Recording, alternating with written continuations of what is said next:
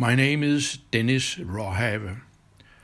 I am the author of the article of Dolichocolon Revisited. And here is the core tip. Dolichocolon is an inborn anatomic variant where redundancies may be located in the right, middle, and left part of the colon and at the flexures.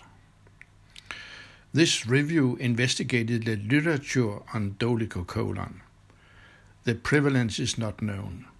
The incidence is 1.9 to 28.5% in patient series. The dominating symptoms of dolichocolon is constipation, abdominal pain, and volvulus. Colon transit time is prolonged and increases significantly with increased number of redundancies, which increases abdominal pain, bloating, and infrequent defecation.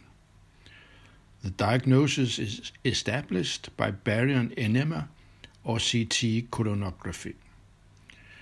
Treatment is conservative or surgical in case of volvulus or refractory constipation.